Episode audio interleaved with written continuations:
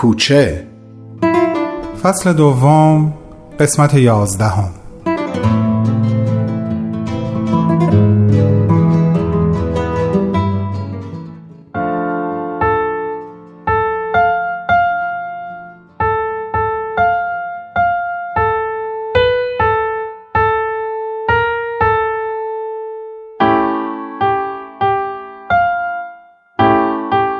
پای پیانو نشسته بود و ناشیانه سعی می کرد آهنگ لاوستوری رو از دل کلاویه ها بیرون بکشه ناگهان دست های لطیف فروغ رو روی شونه هاش احساس کرد اول به شونه راست و بعد به شونه چپش نگاهی انداخت و انگشت های کشیده زیبای همسرش رو دید که انگار روی شونه هاش داشتن ملودی لاوستوری رو به طور دقیق می نواختن.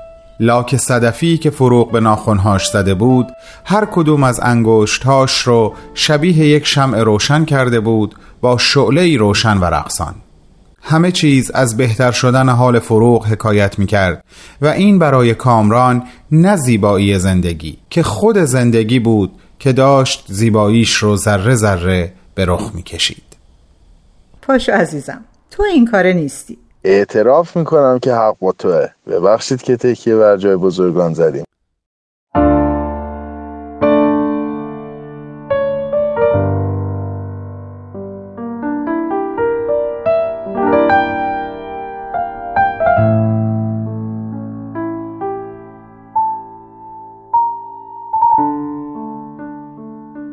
کامران از پشت پیانو بلند شد و جاشو به فروغ داد. و فروغ چند ثانیه‌ای برای دل خودش و کامران لاوستوری رو نواخت. در اون چند ثانیه چه خاطراتی از پنج سال پیش تا اون لحظه برای کامران مرور شد. تمام اون روزها و شبهایی که منتظر بود تا پروانهوار از پیله حبسش بیرون بیاد و به سمت خونه گرم و کوچیکشون پر بکشه.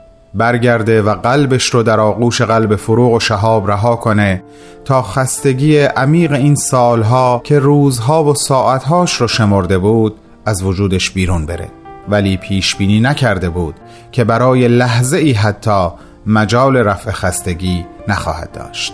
شهابی نبود که بشه او رو بی هیچ مانعی بی حضور دیوار و شیشه های قطور بی حضور معمور و نگهبان در حریمی بی نامحرم بی دریق در آغوش بکشه. و فروغ بودن فروغ به ناگهان تبدیل شد به بودنی گیاهوار با ساقه که منتظر دستهای کامران بود تا با اطمینان خاطر در اونها بشکنه.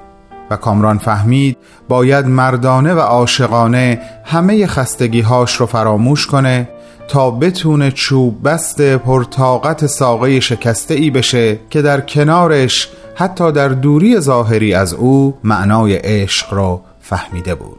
خودش رو برای حداقل سه ماه نبودن شهاب آماده کرده بود. چیزی شبیه به روزگاری که خودش در سلول انفرادی زندان اطلاعات سپری کرده بود.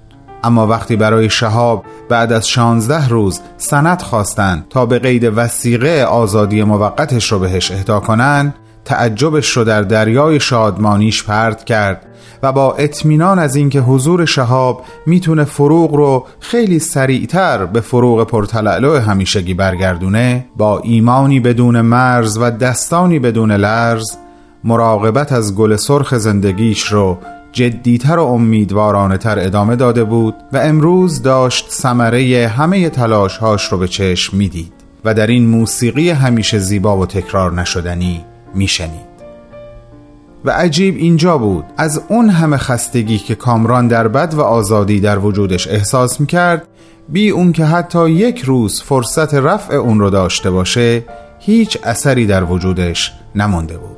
کامران خستگی سالهای حبس رو نه با استراحت که با تکاپو رفع کرده بود.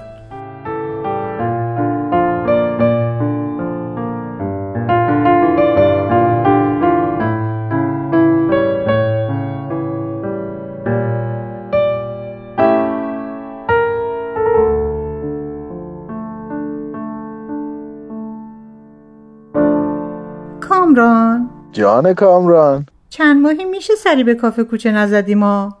آره واسه من که پنج سال و چند ماهه.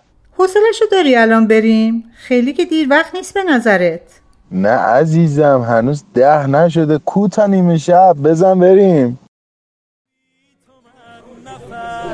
ندارم. تو حق نداری بعد از این. دست مرا رها کنی آتش به جانمان نگاه نگران نادر بین شهاب و پدرش در نوسان بود. حسین هم با نگاهی پرسشگر به هر دوشون نگاه می‌کرد و از همه بدتر حال بهمن بود که هیچ کاری از راه دور از دستش بر نمی آمد و فقط باید اون طرف خط منتظر میموند که بالاخره شهاب به حرف بیاد و بگه چی دیده که اینطوری صورتش برافروخته شده.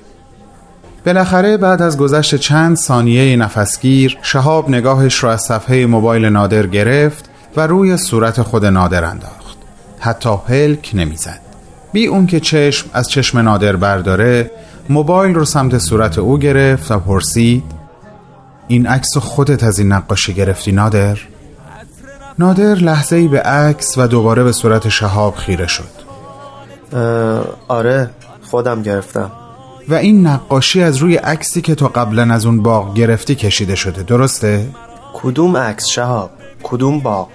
عکس قبل از این. یکی برو سمت چپ.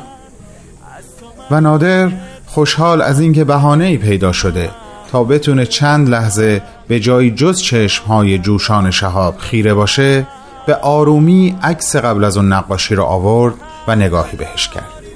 منم از این باغ عکس گرفتم اما این عکس مال من نیست. چه چیزی توی این عکس و این نقاشی تو رو اینطوری به هم ریخت چهاب؟ به هم بگو. کسی که این نقاشی رو کشیدم امشب تو جمع شما بود؟ نه نبود. یکی از بچه ها این تابلو رو همراه با کارهای خودش آورده بود امشب. اتفاقا گفت که این یکی کار خودش نیست. شهاب تو این نقاشی رو می‌شناسی؟ نقاشش رو هم می‌شناسم. نقاشش کیه؟ نقاشش کیه؟ نقاشش ستاره است. دوست من عشق من. همونی که پدرت به دستور پدرش رفت اتاقش رو زیر و رو کرد این کتاب رو پیدا کرد. یک حدیث از این تو خوند و کلا کنفه یکون شده یهو فهمید تا حالا هرچی بلا سر ما و امثال ما آورده همچی اونقدرام حقمون نبوده. بعدش هم کتاب برداشت آورد خونه دوتایی نشستین بخوندنش ستاره کهنسال دختر حاج آقا کهنسال قاضی دادگاه انقلاب. یعنی تو هیچ کدوم از اینا رو نمی‌دونی نادر؟ بازم بگم. نادر حیرت زده و مبهوت سرش رو برگردون به سمت پدرش. من خیلی از اینا رو تا حالا به نادر نگفته بودم آقا شاه. اما حالا هم نادر فهمید هم بقیه مشتری هم ماشاءالله بس که داد زدی. و شهاب یک دفعه یادش اومد که کجاست. یک نگاه به دوروبرش انداخت و دید واقعا توجه همه به میز اونها جلب شده. دیگه کارش نمی‌شد کرد. اتفاقی بود که افتاده بود. بهمن در ظاهر حرفی نمی‌زد ولی توی دلش قوقا بود. آخ شهاب شهاب شهاب. کاشکی بلد بودی خودتو کنترل کنی. هرچند نمی‌تونم بهت خورده بگیرم.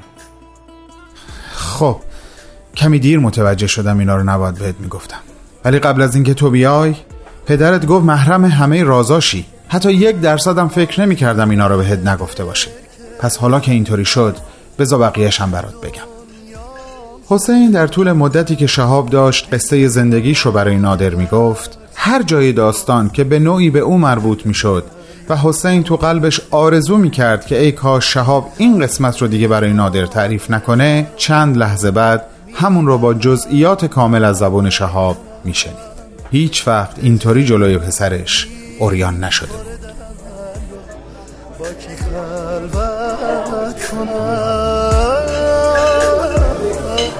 کاشکی نداشتم تو رو از اولشم نبودی تو. کاشکی که پیدات نمی‌شد دلمو شکوندی تو نموندی تو. شهاب همچنان مشغول صحبت بود که ناگهان دو دست یکی مردونه یکی زنونه از پشت چشمهاشو گرفتن شهاب دستهاش رو روی اون دستها کشید و بعد از چند لحظه گفت مامان بابا واقعا خودتونین؟ از قلب تو انگار فکرتم هر شب و هر جا میره این دل واسه هر بار. تو مرا دیوانه کردی.